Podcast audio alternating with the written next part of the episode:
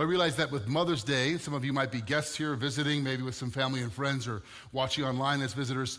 We're in the second part of a series we began a couple of weeks ago called The Greatest Chapter. I know that you might debate this. Which is the greatest chapter? Is it really Romans chapter 8? Well, hopefully, at the end of the series, you, th- you will agree that if, if not the greatest, it's at least on the Mount Rushmore of greatest chapters of the Bible. It's among the greatest chapters, and we're going to explore why together uh, as we go through this series. But first, let's pray and ask God to speak to us through His Word. Father, we've sung your praises and recited your word and covenanted together about the raising of children. And now we come to your, your word and ask you to speak to us through it.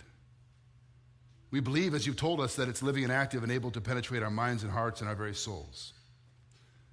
We confess that we need it. We also confess that sometimes we resist it.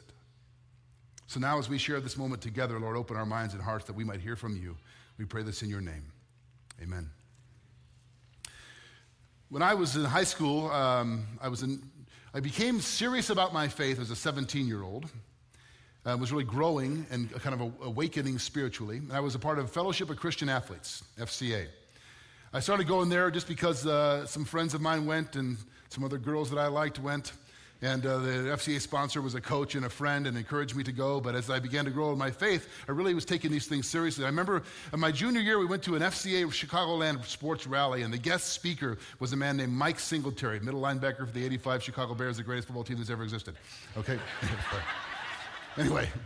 And he was talking about his faith in Christ. He gave a great testimony and a powerful gospel call. And I was mesmerized, not just because that he was a football idol, but because of what he was saying. It was speaking to my soul. I had a couple of friends that I'd invited to go with me. One of them I knew was a Christian, the other one wasn't. And afterwards, we were talking about it, and I, I was so captivated by, by all the things that Singletary said, I wanted to talk about it with my friends. My friend who was a Christian was also excited. My friend who wasn't said, Yeah, I could have done it without the God, all the God stuff. It didn't really make any sense to me.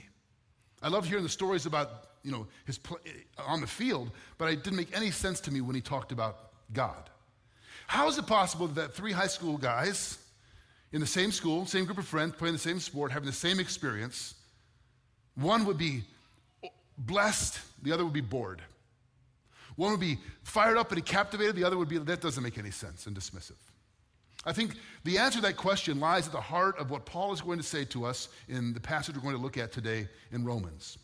It's an example of what's happening when Paul describes what it means to be in the Spirit or in the flesh. Now, there's going to be some Christianese. You know what that is? I'm going to write a book someday called How to Speak Christianese. All the words, if you're outside the church, that only make sense to those that are inside. There's some language we're going to use, and I'll try to explain, so don't get lost in the terminology. Last week, if you missed it, we had a break in our series. Pastor John Kelly preached to us about, about unity in the gospel and what really changes us and what we're made for, our purpose. Uh, and he did a fantastic job. I would encourage you, if you missed it, to go online and watch that sermon. And two weeks ago, we began this series. Now, we're going to look at this passage. And Paul is examining the, the dynamics of the Christian life. This week and next week are called Life in the Spirit. He's going to talk about what does it mean to live the Christian life. And the word Spirit, or Holy Spirit, or the Spirit, shows up 21 times in chapter 8, only three times in the first seven chapters of Romans. Paul is, when he talks about the Christian life, He's saying you can't even talk about this. We can't even begin to talk about what it means to live the Christian life unless you understand the Spirit. It's an impossibility without the Spirit. Most of us, many of us, suffer from an impoverished view of the Spirit, the third person of the Trinity. And we're trying to live the Christian life in ourselves, by our own strength, in our own ability. And it is not possible. So let's look at Romans 8, verses 5 through 11. For those who live according to the flesh set their minds on the things of the flesh. But those who live according to the Spirit set their minds on things of the Spirit. For to set the mind on the flesh is death, but to set the mind on the Spirit is life and peace. For the mind that is set on the flesh is hostile to God, for it does not submit to God's law. Indeed, it cannot. Those who are in the flesh cannot please God. You, however, are not in the flesh, but in the Spirit, if in fact the Spirit of God dwells in you. Anyone who does not have the Spirit of Christ does not belong to him. But if Christ is in you, although the body is dead because of sin, the Spirit is life because of righteousness. If the spirit of him who raised Jesus from the dead dwells in you, he who raised Christ Jesus from the dead will also give life to your mortal bodies through his spirit who dwells in you. That last verse is so powerful, verse 11. And I realize maybe you read through that and you've heard it before and you're tracking, but if it's the first time, there's a lot of flesh, spirit in the, spe- in the flesh, in the spirit. I, what I, you, it can get a little confusing. What's he talking about? Paul can pack a lot into a few verses, can't he? Let's try to unpack some of these things. In order to make sense of this whole section, we need to grasp what Paul is not saying. And it's easy, it's very easy and very common to totally miss this. Paul is not saying if you're a Christian, if you're a follower of Jesus, that sometimes you're in the flesh and sometimes you're in the spirit. It sounds like that if you're not careful. That we fluctuate between being in the flesh and being in the spirit. I'm having a good day spiritually, I'm having a bad day spiritually. I'm trusting God, I'm trusting myself. That can be true of us, but that's not what this passage is talking about. We can fluctuate in our faithfulness, in our sensitivity, in our obedience, in our prayerfulness, but he's not talking about how wishy washy we can be. He's talking about something has happened to you and your position has changed. Your identity has changed. Your condition and reality has been changed by Christ. I, I think people generally tend to think about three categories of, of uh, religious folks or Christians. There's non Christians, I don't believe. There's regular, run of the mill, ordinary Christians, like most of us. And then there's the super spiritual Christians. Do you think this way? Maybe you're not going to admit it because you know I'm going to tell you you're wrong. But th- we tend to think this way, right? There's, there's non Christians, there's regular run of the mill Christians who struggle, then there's the super spiritual types. What Paul is saying is that's not the case at all. That there are only two different kinds of people. Right? Did you ever see the movie Caddyshack? Two kinds of people in this world, Danny. Those who stand for goodness, those who stand for badness. Which kind of person are you, right? If you haven't seen that movie, well, you could probably Google that. There's, Paul says there's two kinds of people in the flesh or in the spirit. According to the flesh, or according to the Spirit, is how he puts it. Let's look at Romans 8, verse 4. In order that the righteous requirement of the law might be fulfilled in us, who walk not according to the flesh, but according to the Spirit. You see it right there in this very verse. I get to play with this now. We're just going to choose blue today because I didn't like green last time. According to the flesh or according to the Spirit. There are two kinds of people. Two different kinds of people is the first point here. When you get right down to it, there's not rich and poor, Republican, Democrat, conservative, liberal, right and left, wise and foolish. There's all kinds of superficial categories we create to label people. But according to what Paul is saying, fundamentally, you're either in the flesh or in the spirit. Now remember, we talked about this last week, that when Paul uses the word flesh, he's talking about, um, by the way, two different kinds of people. Two different kinds of people. according to flesh, according to the spirit. Next one. There we go. Okay, good. Whoop, back one. Okay, good.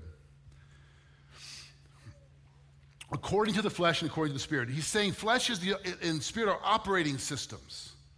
Flesh means sinful nature. There's two operating systems or realities that are diametrically opposed. So to be in the flesh means I'm, I'm living according to a particular kind of operating system, the way I see the world, the way I think, the way I act. Doesn't mean that somebody who's in the flesh can never do a good thing or is never kind or generous or forgiving. That can happen. Doesn't mean who someone's in the spirit is never, uh, never screws up, never tells a lie, never stumbles. Of course that can happen. But we're in, he's saying those are two different realities. And for the believer in Christ, you don't fluctuate between the two. You were here in the flesh, and now you're according to the Spirit, he says. Your basic orientation in life is either destroying you or it's energizing and liberating you. There's a trajectory here based on your condition because of what Christ has done. So, a Christian is not somebody who vacillates between these two. You might feel that reality, but this is not talking about how you feel in a moment. It's talking about the objective reality of what has happened to you in Christ. If you're in Christ, Romans 8 1, then you are in the Spirit because the Spirit dwells in you. To put it another way, Paul is not talking about a daily decision that you make. You don't wake up and say, Today I'm going to live in the Spirit. You can say that, but if you're in Christ, you already are. It's not something you choose, it's been done to you. So you walk in that. Now, I'm going to belabor this point because it's so easy for us to get this wrong. And it's so critical for us to understanding what it means to live the Christian life. Keep this in your mind as we go because it's going to come back over and over throughout this text and throughout the rest of the chapter. Let's look at verse 5, Romans 8 5.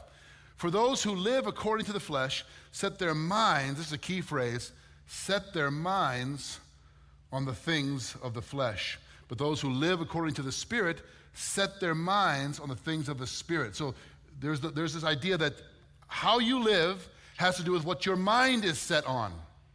And what your mind is set on is based on who you are. So once again, I'm not choosing. It's easy to, oh, I'm just going to change my mindset. That's not what he's saying. He's saying if you're in Christ, you've been transformed, you've been changed. Your identity and position has been changed. You didn't do it. God did it for you in Christ. And if that's true, you're now in the Spirit and you have a new mindset. You've been given a new mind. You think and see the world differently than you did before. Going back to my friend who didn't understand anything that was said at that FCA rally. Why? Didn't make sense to him. It's operating with a different system, the flesh versus the spirit. Again, it sounds like Paul is saying we choose to set our minds on things. That's not what he's saying. Now, let me just have a little side here. You can, as a follower of Jesus, and you should, exercise discipline in your mind. In Philippians 4, verse 8, there's this plaque my wife used to have over the bathroom of our kids' bathroom in the hallway that says, Whatever is true, whatever is right, whatever is excellent or praiseworthy or noble or lovely, if anything is worthy of praise, think about such things. We can make the choice to think about the things of God. But again, Paul here is talking about if you're in Christ, then the Spirit dwells in you, and you've been given a new mind. You've been given the ability to do that in a way you do not have if you're in the flesh. It's talking about two different minds. Two different minds.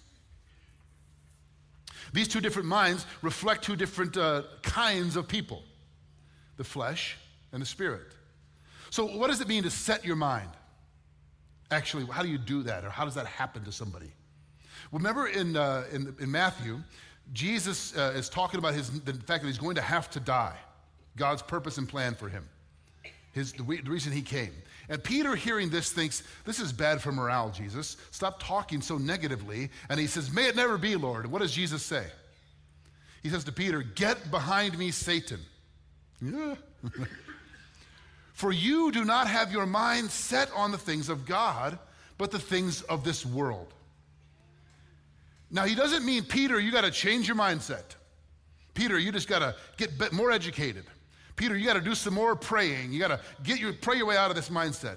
He's saying, Peter, you are not thinking at all about the purposes of God. And no matter how hard Peter tries, this will not happen for Peter because he will later deny Jesus until what? Until he meets the resurrected Jesus. Until Peter has an encounter with the risen Christ. So you don't think your way out of this issue. You don't study your way out of this issue.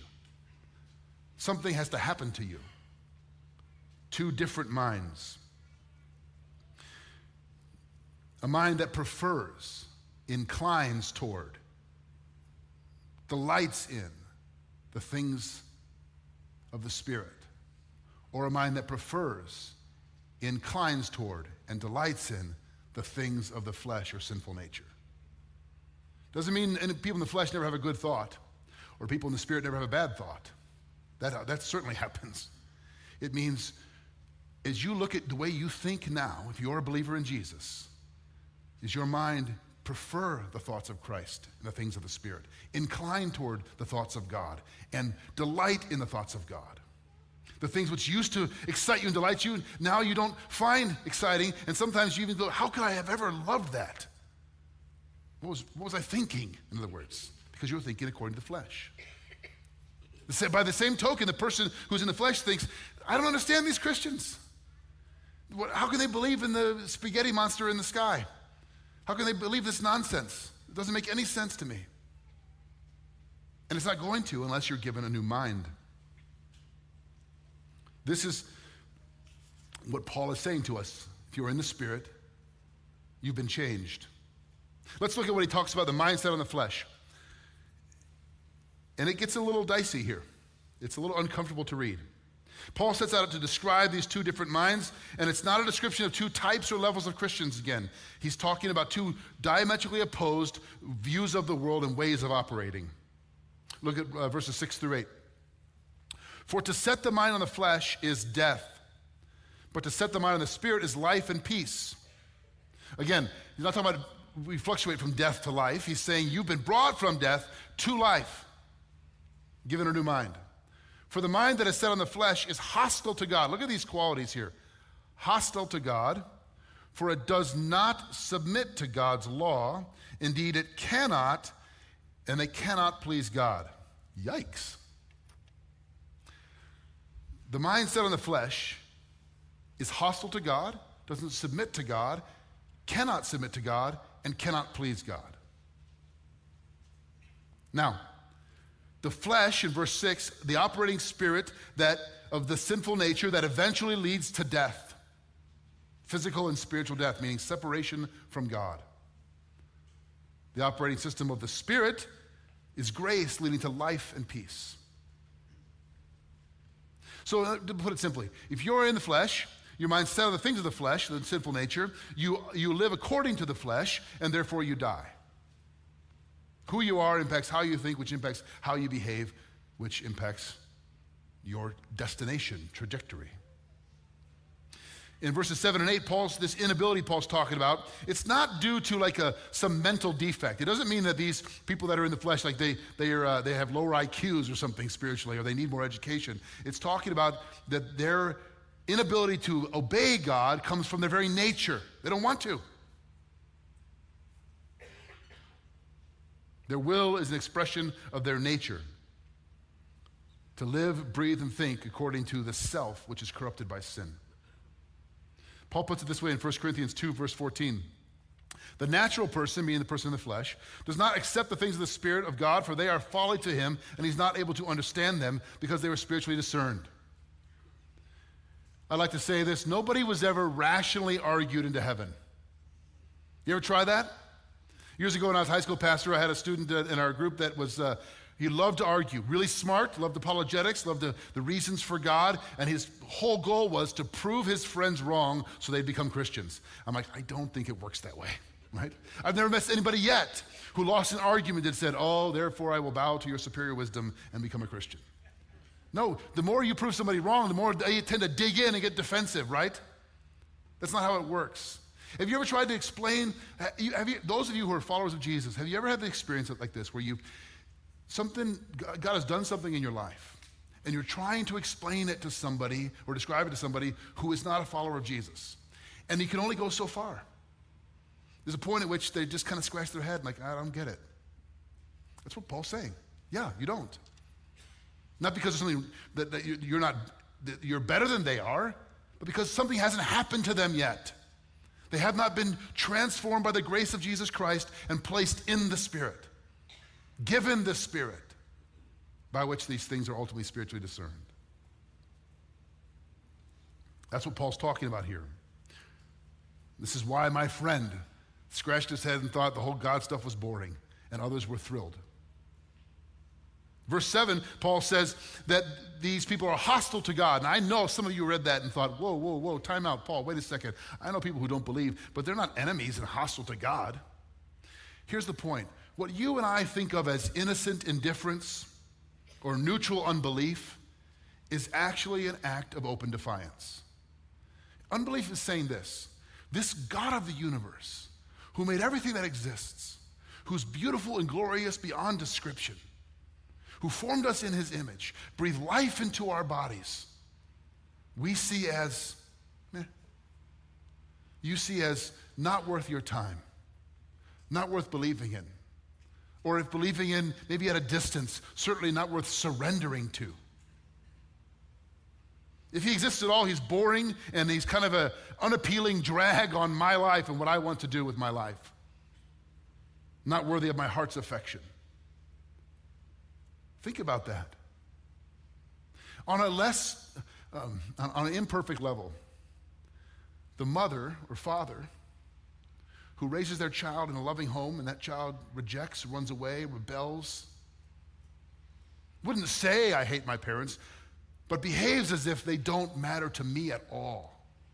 Is that neutral or indifferent or like, eh, you know, teach his own? No, it's heartbreaking to the parent. It's gut wrenching. It's soul destroying. The Bible says God made you, He formed you, He loves you. And to just think, eh, whatever, about Him, that's what the Bible calls hostility toward God. We just want to give ourselves a pass and say, no, no, I'm not hostile. I'm just indifferent. There is no difference according to the scripture. Then he says, does not submit to God's law. Because you, you, cannot, because you don't want to. It means the law of God, law of a good, holy, perfect, loving God may, that gives us to, to know what is right and good and true is an offense to us who want to live our own way. I, or, or maybe for many of us in our culture, we pick and choose. This is what I notice. There are some things about the Bible I've heard people say that are really good. Love your, love your neighbor as yourself. I like that. Love your enemies. Do justice. Be humble. Yes, all good stuff. Lots of world religions teach that, and I believe in that. Sacrificial giving? Mm, depends. Forgiving those you know who hurt you? Well, Surrendering my will to the will of another? Ah, whoa, whoa, time out. Sexual purity? Whoa, whoa, wait a minute. I get to define what's right for me. We pick and choose, meaning we cannot submit to God's law. Not occasionally some part of it, but am I willing to surrender my will and say, I live under the authority of another? That's a mark of somebody in the Spirit. And then he says, cannot please God. It all flows, one flows from the next. We cannot please God because we are, we do not, we're hostile to Him in our hearts and we do not submit to His law. We hear things like, you know, be true to yourself, follow your heart. Those are very dangerous words of advice if somebody's not in this, doesn't have this Holy Spirit living in them. I do not want to follow my heart if the Spirit of the living God is not ruling in my heart. You should not follow your heart or be true to yourself if the Spirit of God is not ruling and reigning in your heart. Because you'll lie to yourself, you'll lead yourself astray. The mind set on the things of the flesh is death, Paul says. Okay, let's maybe transition to some, some good news now. Let's be like, okay, we get it. It's bad to be in the flesh. But the point is, you, you can't change your mindset. You can't switch by sheer force of effort. Something has to happen to you. There must be a supernatural experience of grace to change this, the mindset on the Spirit. Paul's saying that the Christian life is fundamentally, from beginning to end, supernatural. You can't live it in your own strength. You don't, I, when I ask people, are you a Christian? And they say something like, well, I'm trying, I'm working at it, I hope to be. There's a fundamental misunderstanding. You're either in the flesh or in the spirit. You're either in Christ or you're not. And to be in Christ simply means I have surrendered my life to Him. I, we did baptisms here on Easter Sunday. I prayed to receive forgiveness. I know that the God is, is my Redeemer. I know I have no hope but Him. I don't always live like that. I screw up, I stumble, I struggle. But I have trusted in Christ. Then you have a mind set on the Spirit. Meaning your life to follow Jesus is fundamentally a life that's empowered by, equipped by, energized by, and sustained by the Holy Spirit of God living in you, not your own moral effort and will. Look at verse 9. You, however, this is key. You, however, Paul's clearly drawn a distinction here. He's not saying if you are doubting this idea that it's that is it, is it Christian, non-Christian, or maybe it's a Christian who just struggles. He's saying you are different. You, however, are not in the flesh, but in the Spirit. If in fact the Spirit of God dwells in you. Anyone who does not have the Spirit of Christ does not belong to him. Now, first of all, notice there's the Spirit, right? There's the Spirit of God, and there's the Spirit of Christ. Well, are there three spirits? No. These are three ways of saying the same thing. This is the Holy Spirit, the third person of the Trinity. God in three persons, the Spirit. And you see how the Trinity is all working together here in this, through the Spirit working in you. You, however, not in the flesh, but in the Spirit. The Spirit of God dwells in you. How do you know the Spirit of God dwells in you? Do do you know? The Spirit of God dwells in you? Is it experiential? Is it, do I feel it in certain times? We all have mountaintop experiences, moments when we feel close to God. That's not what Paul's talking about. Those things come and go. He says, You know the Spirit of God dwells in you if you're in Christ. Well, how do you know that? Have you trusted in the Lord Jesus Christ? Have you surrendered your life to Him? If that's true, the Bible is crystal clear. Ephesians 1 tells us that the Spirit of God is given to you, comes and dwells in you as a deposit, a guarantee of what's to come. 1 Corinthians 5 tells us that God has given us His Spirit, it's our inheritance. Look at John 14, verses 16 through 17. This is Jesus speaking. I, Jesus, will ask the Father, and he will give you another helper to be with you forever, even the Spirit of truth. That's the Holy Spirit right there, whom the world cannot receive because it neither sees him nor knows him. You know him, for he dwells with you and will be in you. We've talked about this years ago, but Jesus says to his disciples who, when he says he's going away, and I would imagine if I was there on earth with Jesus and he says, I have to leave, I'd be going, Don't leave. Wouldn't you want to say that to Jesus? Don't leave us. And Jesus says, Actually, it's better for you that I go away. How could that be possibly be true? How could it be true that it's better for you that, that the physical presence of the Son of God goes away? Because of the one who will come and dwell in you. That means that the Spirit of God inside of you is better than the physical Son of God beside you. You believe that? The Spirit of God dwelling inside of you is what Paul is saying, is what energizes you, sustains you, equips you, empowers you to live the life God has called you.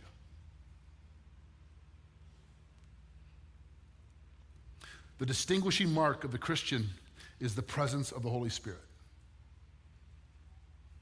Now, that manifests itself in the fruit of the Spirit, in love and forgiveness and justice and grace and peace and mercy and all. We can go right down the list.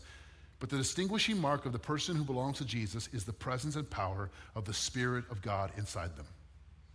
When you're with somebody and you feel as if, oh, there's something about him. When I hear him pray, I've got a friend who's a pastor in this community. His name is Dan. When he prays, I, I, I just want him to pray for me. I want to be around him when he prays. What is it? Because he's really smart and super spiritual? Well, he is really smart. But no, it's the Spirit of God in him that's coming out that I'm hearing and experiencing. When you're around somebody and you, they just exude kind of a presence of joy and peace and mercy, been around people like this, you just want to be near them. You leave their presence and you just feel encouraged. You feel inspired. Sometimes you feel convicted because of what God wants to do in your life that you're resisting. That's the Spirit of God in someone. We, oh, we say, oh, he's really wise or she's really smart. True, as far as it goes, but it's the Holy Spirit of God in a person's life. This, this is the mark of the one who belongs to Jesus. So maybe you're wondering, well, I don't know, do I have the Spirit? First of all, believe what the Bible tells you. If you've trusted in Christ, you do. There are no non spiritual Christians. If you're in Christ, you're in the Spirit, and the Spirit is in you. Let me ask you a few questions. Do you desire to know God more? Do you, uh, you can answer in your own heart. Do you desire to know and love God more than you do now? Do you desire, I want to know and experience His love more? Or are you satisfied with what you have? Do you desire to be faithful and obedient to Him? Do you feel convicted and, and struggle with your disobedience? And you, even though it's a struggle, you deep down inside, if you strip away all the layers, you want to be faithful to God? Do you enjoy thinking about who He is and all that He's done for you in Christ? I was, this is last few days of this past week, I was in Eugene, Oregon with a group of pastors visiting with another pastor, learning from them in a pastor's cohort. And we spent some time uh, just encouraging each other in the Spirit, praying for each other out loud. I love those guys. And I love when we get together and talk about what Christ has done for us. We're pastors of churches all over the country. And what we love most is to talk about what Jesus has done for us. You don't have to think about what God has done for you in Christ. Do you long to worship Him? I don't just mean sing a song, but to pour out your heart to Him. Do you long to hear from Him? Doesn't mean you always do, but deep down inside, is that your desire? When you screw up, do you know that when you confess, He liberates you? He's forgiven you, He set you free. Those are all marks of the Spirit in a person. All right, last two verses. But if Christ is in you, although the body is dead, your physical body is dead because of the sin, the spirit is life because of righteousness. Not your righteousness, but that of Jesus Christ who died on your behalf. Now, this last verse, verse 11, is if you're going to memorize scripture, or even if you're not, you should memorize this verse right here. This is fantastic. I want you to read this with me. If the spirit of him who raised Jesus from the dead dwells in you, he who raised Christ Jesus from the dead will also give life to your mortal bodies through his Spirit who dwells in you. What a verse. If the Spirit of the one who raised Jesus Christ from the dead, four weeks ago we celebrated Easter, the resurrection. We celebrated Resurrection Sunday. By the way, in case you've forgotten, he's still risen. If the Spirit of the one who raised Jesus from the dead, which is our only hope, dwells in you. Pause right there. Think about that. Do you believe that the Spirit of God, who raised the Son of God from the grave, has come into your life and dwells in you? It's, I tremble to think about that. If that is true, then that same Spirit will give life to your mortal bodies. What does that mean? It's tempting to think, well, that just means someday I go to heaven and I get a new body. Yes, that is true. But he's also talking about life right now full life, abundant life, whole life, by the Spirit, living in you right now. Where are you stuck, friends, in your life? Where are, do you feel like I just, I'm just stuck here? Is there an addiction? Is there a relationship? Is there just a messed up way of thinking that you feel stuck in? If the spirit of him who raised Jesus Christ from the dead dwells in you, then he can handle that. He can deal with that. Let him walk in it. You are according to the Spirit. You have a mind set on the Spirit. Live that way. Not by trying harder, but by surrendering to the one who dwells in you.